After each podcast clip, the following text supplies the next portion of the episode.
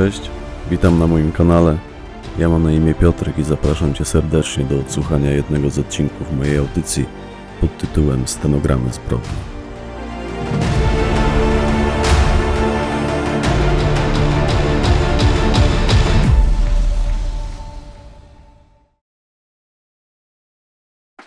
Chikatiło z protokołu przesłuchania świadka Stanisława W. Złoty 70 za kilogram płacą. Nie są to jakieś super pieniądze, ale zawsze. Mało, ale mi wystarcza. Za wioską jest pole. Będzie tam ze 3 hektary samego rumianku. Trzeba wyjść jak najwcześniej, jak tylko zaczyna się jasno robić. Do południa ma się 5-7 kilo i wtedy idzie się do skupu. Już mówiłem, po złoty 70 za kilo razy 5 na trzy piwa wystarczy, a czasami to i na małpkę się nazbiera. Co ja mam w domu do roboty? Na emeryturze jestem. We wsi kilkanaście osób zbiera, to zależy na co jest sezon. Tego dnia też wyszedłem z domu skoro świt. Z notatki służbowej sporządzonej przez starszego posterunkowego Pawła D.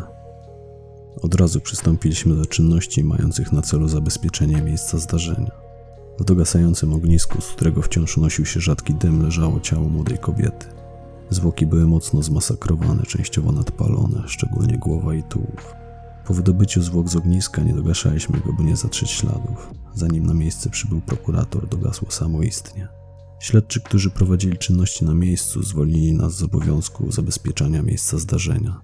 Po konsultacji z dyżurnym powróciliśmy do jednostki. Z protokołu przesłuchania Aleksandry D., matki ofiary. Paulina nie myślała o studiach. Przynajmniej nic mi o tym nie wspominała. Po maturze od razu przyjęła się do pracy w supermarkecie w pobliskim miasteczku, w Cesarzowicach. Ani przed maturą, ani po tym jak ją zdała, nigdy nie mówiła nic o zamiarze studiowania. Pracowała, odkładała pieniądze. Wspominała, że chce wynająć mieszkanie w Cesarzowicach, żeby nie musiała dojeżdżać do pracy. Nie cierpiała popołudniowych zmian, bo nie kursowały już autobusy i musiała wracać na piechotę. Zwykle wracała polną drogą obok działek, tak jak wtedy, z protokołu przysłania świadka Stanisława W. Co pan? Niczego tam nie dotknąłem. Przyjrzałem się tylko chwilę, żeby sprawdzić, czy na pewno mnie oczy nie mylą. Takie rzeczy to do tej pory tylko w filmach człowiek widział. Stałem przy drodze, znaczy przy asfaltowej. Zobaczyłem, że radiowóz jedzie, to pomachałem i zaprowadziłem waszych w tamto miejsce. Tam już wtedy moja żona była i kilkoro sąsiadów, bo ode mnie już wiedzieli. Ja musiałem w domu przysiąść. Żona jak mnie zobaczyła, z takim hukiem do chałupy wpadłem. Powiedziałem Krystynie, żeby zadzwoniła na policję, bo trup. Znaczy się, zwłoki znalazłem. A ona do mnie, że ja wczorajszy jeszcze chyba jestem. Ale jak popatrzyła mi w oczy, to od razu za słuchawkę chwyciła. Później mi powiedziała, że miałem śmierć na twarzy wymalowaną. Stenogram rozmowy starszego posterunkowego Pawła D. ze śledczymi. Kurwa, nigdy w życiu czegoś takiego nie widziałem. Przyglądałem się, starałem się przyjrzeć jej twarzy. To była ładna dziewczyna. Twarz miała czarną, spaloną, ale widać było białe zęby, ładne, czarne włosy, długie. Panowie, ja wiem, że jestem gliną, ale ta rozmowa to tylko dla nas. Tak, mów. Myślałem, że szlak mnie trafi. Nigdy bym się czegoś takiego w łazach nie spodziewał. Dostaliśmy zgłoszenie, że niby zwłoki. Myślałem, że ewentualnie samobójstwo. Nie spodziewałem się takiego widoku. Zwymiotowałem. Wiem, że gliniarz powinien inaczej, ale nie mogłem. Złapał śmiecia. Z protokołu przesłuchania Iwony K., koleżanki ofiary. Znałyśmy Michała jeszcze z podstawówki. Chodziliśmy też do tego samego gimnazjum, ale wtedy nie utrzymywałyśmy z nim kontaktów. On w ogóle nie miał kolegów. W szkole rozmawiał tylko z kilkoma osobami. A gdy lekcje się kończyły, przyjeżdżał po niego ojciec swoim wypasionym Mercedesem. Wszyscy mu zazdrościli jednocześnie nienawidzili go za to, jak traktowali go nauczyciele. Zawsze było mu łatwiej. Nic nie musiał robić, a w dzienniku same piątki. Za węgiel, który jego ojciec kupował w szkole na zimę. Przynajmniej tak mówili moi rodzice. Czasami widwałam go, jak przychodził z rodzicami do kościoła. Później my z Pauliną poszliśmy do liceum zawodowego w Cesarzowicach na kosmetyczkę, a Michała rodzice wysłali do prywatnego ogólniaka w Warszawie, Straciliśmy kontakt zupełnie, zresztą wcale nam na nim nie zależało. Oni się jakoś zaczęli spotykać w zeszłym roku po wakacjach. Na zakończenie liceum zorganizowaliśmy ognisko. Była cała nasza klasa i tak koło północy na to nasze ognisko przyszła grupa chłopaków z okolic. Wśród nich był Michał. Oboje byli mocno pijani. Pamiętam, że się wtedy całowali. Później zaczęli się spotykać. Chociaż moim zdaniem bardziej nalegała na to Paulina. Michałowi to chyba było obojętne. Trwało to do tej pory, czyli jakiś rok. Ona była w nim naprawdę zakochana. Z protokołu przesłuchania Michała S. W ciągu tego roku? Nie wiem. Chyba nie więcej niż 10 razy. Nie miałem dla niej czasu. Gdy przyjeżdżałem do rodziców, to pisałem jej SMS i wtedy się umawialiśmy. Wolałem, gdy przychodziła sama. Jej koleżanki mnie denerwowały. Wie pan, na randkę z koleżanką. Później już przychodziła sama. Wiedziała po co. Ostatnio widzieliśmy się w maju, na długi weekend. Miałem więcej wolnego na uczelni. W sumie to miałem ze znajomymi z akademika pojechać w góry, ale im coś nie wypaliło. Chyba nie mieli kasy. Z protokołu przesłuchania Aleksandry D., matki ofiary. Nie, nie znałam ani jego, ani jego rodziców. Znaczy się, wiem kim oni są. W okolicy wszyscy ich znają. Każdy wie, że tego chłopaka, tego bydlaka, który odebrał mi córkę, że jego rodzice mają z 10 hektarów pod folią i agroturystykę zdaje się, że gdzieś pod Warszawą, ale osobiście z żadnym z nich nigdy nie rozmawiałam. Z jego matką czasami wymieniałyśmy dzień dobry w sklepie, ale rzadko, bo ona w łazach raczej zakupów nie robiła. Z protokołu przesłuchania Michała S. Tym razem nie wiedziała, że przyjeżdżam. Piątek rano napisałem jej SMS, że zostaję w Warszawie, bo mam w poniedziałek ważne kolokwium i będę się uczył. Odpisała, że pewnie i tak przyjadę choćby na chwilę i żebym jej dał znać, czy na pewno mnie nie będzie, bo gdybyśmy mieli się spotkać, to musiałaby wziąć wolne w pracy. Nie powiedziałem jej. Nikomu zresztą nie mówiłem. Nie chciałem też, żeby mnie widziano w łazach. Przyjechałem wieczornym pociągiem. Swoje auto zostawiłem pod akademikiem. Ma zamontowany GPS, na podstawie którego można odtworzyć trasę. Wolałem, żeby nikt nie wiedział o moim przyjeździe do łaz, żeby mnie nikt tego dnia nie widział. Wiedziałem, o której będzie wracała. Zawsze skracała sobie drogę, idąc przez działki. Poszedłem tam prosto ze stacji, usiadłem między drzewami i czekałem. Z protokołu przesłuchania Aleksandry D., matki ofiary.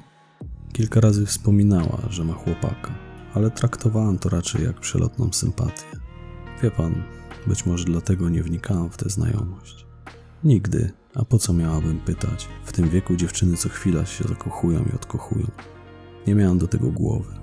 Ja naprawdę nie wiedziałam, że Paulina się z nim spotyka. Nigdy nie sprawiała mi problemów z powodu swoich sympatii, więc ja nie wnikałam w jej związki. Koleżanki odwiedzały ją w domu często, a chłopcy prawie nigdy. Z protokołu przesłuchania Michała S. Zobaczyłem, że ktoś idzie. Na początku widziałem samą sylwetkę. Było już późno, ale księżyc jasno świecił. Upewniłem się, że to ona, gdy podeszła bliżej. Minęła mnie. Wtedy wstałem, podbiegłem do niej po cichu, na ugiętych nogach. Nie wiem, nie noszę zegarka, w komórce nie sprawdzałem, ale skoro pracowała do 22, to mogło być tak koło 23. Zrzuciłem jej od tyłu sznur na szyję. Od razu złapała go rękoma i zaczęła się ze mną szarpać. Nie wiedziałem, że dziewczyna może mieć tyle siły. Prawie udało jej się wyrwać. Zaciskałem z całej siły, a gdy udało jej się obrócić i spojrzała mi w oczy, wtedy wiedziałem, że nie ma już dla mnie odwrotu. Z protokołu przesłuchania świadka Stanisława W. Panie, jak ja ją zobaczyłem, ja myślałem, że znowu ktoś kable wypalał w nocy, nie dogasił ognia. W tej okolicy wypalanie kabli tak samo jak zbieranie rumianku, rozumie pan? Odszedłem. Na początku wydawało mi się, że to zwierzę, że psa ktoś podpalił. Ona tak w kulkę zwinięta była, nie przypominała człowieka. Brudna, spalona, jakieś włosy, jakieś szmaty, ale na nogach buty zobaczyłem, że ma włożone, znaczy. I wtedy do mnie dotarło, że to człowiek chyba jest. Z protokołu przesłuchania Michała S. Harczała. Strasznie się rzucała. Starała się mnie odepchnąć. Chciała coś powiedzieć. Kilka razy chyba powiedziała moje imię. Upadliśmy na ziemię. Usiadłem na niej i ściskałem sznurek. Brakowało mi sił. Czułem, że ściskam coraz słabiej, ale jednocześnie ona coraz mniej się wyrywała. Gdy przestała się ruszać, przyłożyłem nos do jej ust, żeby sprawdzić, czy oddycha. Nie oddychała. Wstałem i średnio to pamiętam. Przetarłem czoło. Cały byłem spocony, byłem cały mokry. Lało się ze mnie, mimo że wieczór był chłodny. Padłem w panikę. Stałem nad nią chyba przez kilka minut i nie wiedziałem co dalej. Nie czułem rąk. Z protokołu przesłuchania Iwony K., koleżanki ofiary. Paulina mówiła mi, że go kocha. Zresztą sprawiała wrażenie zakochanej. Według mnie ta ciąża to był dla niej doskonały pretekst, by go zatrzymać przy sobie i dlatego była dla niej tak ważna. Wydaje mi się, że o to jej właśnie chodziło. Wszystkie wiedziałyśmy, że Michał zmienia dziewczyny jak rękawiczki. Moim zdaniem Paulina wiedziała, jak trudny ma charakter i bała się, że go straci. Widziałam, jak on ją traktował i miałam wrażenie, że to tylko kwestia czasu. Nie pozwalała sobie przetłumaczyć, nie słuchała. Wierzyła, że Michał będzie z nią na zawsze. Mówiła, że będzie doskonałym ojcem jej dzieci. Kiedyś mi powiedziała, że wynajmie w Cesarzowicach mieszkanie i tam będą wychowywać swoje dzieci. Nie zareagowałam, bo nie chciałam, żeby się na mnie obraziła. Z protokołu przesłuchania Michała S. Bałem się, że rodzice dowiedzą się o tej ciąży. To byłby dla mnie koniec, a przede mną całe życie, studia, wyjazdy, imprezy. Ojciec powtarzał, że jak skończę studia, to przypisze na mnie firmę. Wtedy wpadłem na pomysł, że muszę to upozorować na dzieło jakiegoś świra. Oglądałem kiedyś ze znajomymi w akademiku taki program o seryjnym mordercy z Rosji. Chyba nazywał się Chikatilo. Zabijał i zjadał ofiary. Strasznie je masakrował. Przez wiele lat nie mogli go namierzyć. Chciałem, żeby to tak wyglądało. Niech sobie szukają. Myślałem, że nikt mnie z tym nie skojarzy. Takie coś mógł zrobić tylko psychol, a ja przecież jestem normalny. Z protokołu przesłuchania Aleksandry D., matki ofiary. Że co? Jaka ciąża? Co pan? Powiedziałaby mi. Wiedziałabym pierwsza, gdyby Paulina zaszła w ciąży. Zresztą z kim miałaby w nią zajść? To dobra dziewczyna była. Myślę, że gdyby to był poważny związek, to coś by mi chociaż wspomniała. Nie ma mowy o ciąży, skąd ma pan takie informacje? Wie pan co? Ja mam dość. Mogę już iść? Nie będę z panem rozmawiać. Straciłam jedyną córkę, a pan mi tu.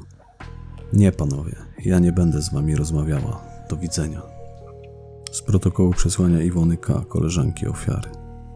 Powiedziała mi, że Michał na nią nakrzyczał, gdy dowiedział się o ciąży. Mam wrażenie, że od tamtej pory, jak zaszła w ciążę, było między nimi tylko gorzej, a zaczęło się między nimi psuć już jakieś dwa miesiące wcześniej. W tym sensie, że Michał chciałby poddała się aborcji.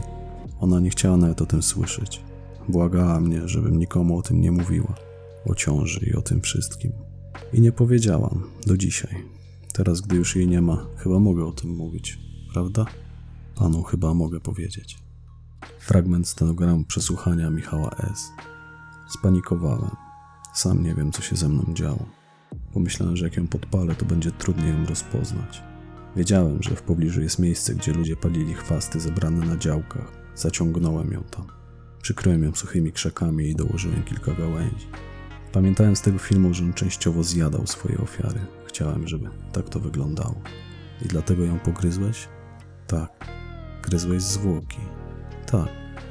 Chciałem powyrywać jej trochę włosów, żeby wyglądało na robotę świra, ale trzymały się mocno i pociąłem sobie tylko palce. Podpaliłem jej koszulkę. Ogień szybko się rozprzestrzenił.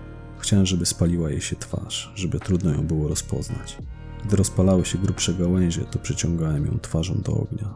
Dokładałem gałęzi i czekałem, aż się rozpalą, żeby ją tam przyciągnąć. Obracałem ją tak kilka razy, poparzyłem sobie palce. Ile to trwało? Nie wiem. Mam wrażenie, że kilka godzin. Skończyłem, jak zaczęło się robić widno. Znaczy, jak niebo przejaśniało. Cały czas rozglądałem się wokoło, czy nikt nie idzie. Bałem się, że zaraz ktoś przyjdzie i mnie zobaczy. Zostawiłem ją w tym ognisku i poszedłem na dworzec. Siedziałem na dworcu długo, zanim przyjechał pociąg. Bilet kupiłem u konduktora. Wróciłem do akademika koło dziesiątej. Mojego współlokatora nie było. Położyłem się, ale nie mogłem zasnąć. Wszystko mnie bardzo bolało. Z protokołu przesłuchania Aleksandry D., matki ofiary. Ostatnimi czasy faktycznie była jakaś nieobecna. Ciężko mi się z nią dogadywało, ciągle siedziała na telefonie. Mówiłam coś do niej, ona odpowiadała mi półsłówkami, patrzyła cały czas w swój telefon. Wychodziła częściej niż zwykle, zwłaszcza w weekendy, ale była dorosła, wiedziała co robi. Nie mieszałam się w jej życie. Fragment stenogramu przesłuchania Michała S. A teraz, na koniec jeszcze, powiedz nam, co cię skłoniło, czemu ją zabiłeś, tak na spokojnie. Ta ciąża. Nie chciałem tego dziecka. Ona ciągle chciała się spotykać, chciała, żebym jej mówił, że ją kocham. Planowała, że urodzi i będziemy razem. Chciała wynająć mieszkanie i mieszkać tam, dopóki ja nie skończyłbym studiów. Mówiła, że będę mógł odwiedzać ją w Cesarzowicach, że jakoś to będzie. Kilka razy powiedziałem, że chyba do siebie nie pasujemy. Znaczy się, ja wiedziałem, że nie chcę z nią być. Nie miałem dla niej czasu. Powiedz nam jeszcze raz, jak to było, gdy już ją udusiłeś. Mówiłem. Ogień cały czas gasł. Chciałem spalić jej twarz. Miała na sobie bluzkę. Naciągnąłem ją na jej twarz i położyłem na niej kilka palących się gałęzi. Wybierałem te najbardziej suche, żeby dobrze się paliły. Widziałem, jak palą się jej włosy. I co dalej? Ile razy mam powtarzać? Przyciskałem jej twarz butem, aż parzyło mnie w stopę. Co jeszcze pamiętasz? Pamiętam i to najbardziej utkwiło mi w pamięci, że jej ciało było takie miękkie. Pamiętam smród. Strasznie śmierdziało palonymi włosami, aż chciało mi się żygać. Szkoda mi było jej sukienki. Miała na sobie spódnicę. Tak, to chyba była spódnica. Co z tą spódnicą? Nic, paliła się, ale słabo. Co później? Przecież już mówiłem. To powiedz jeszcze raz. Z tym gryzieniem jak było?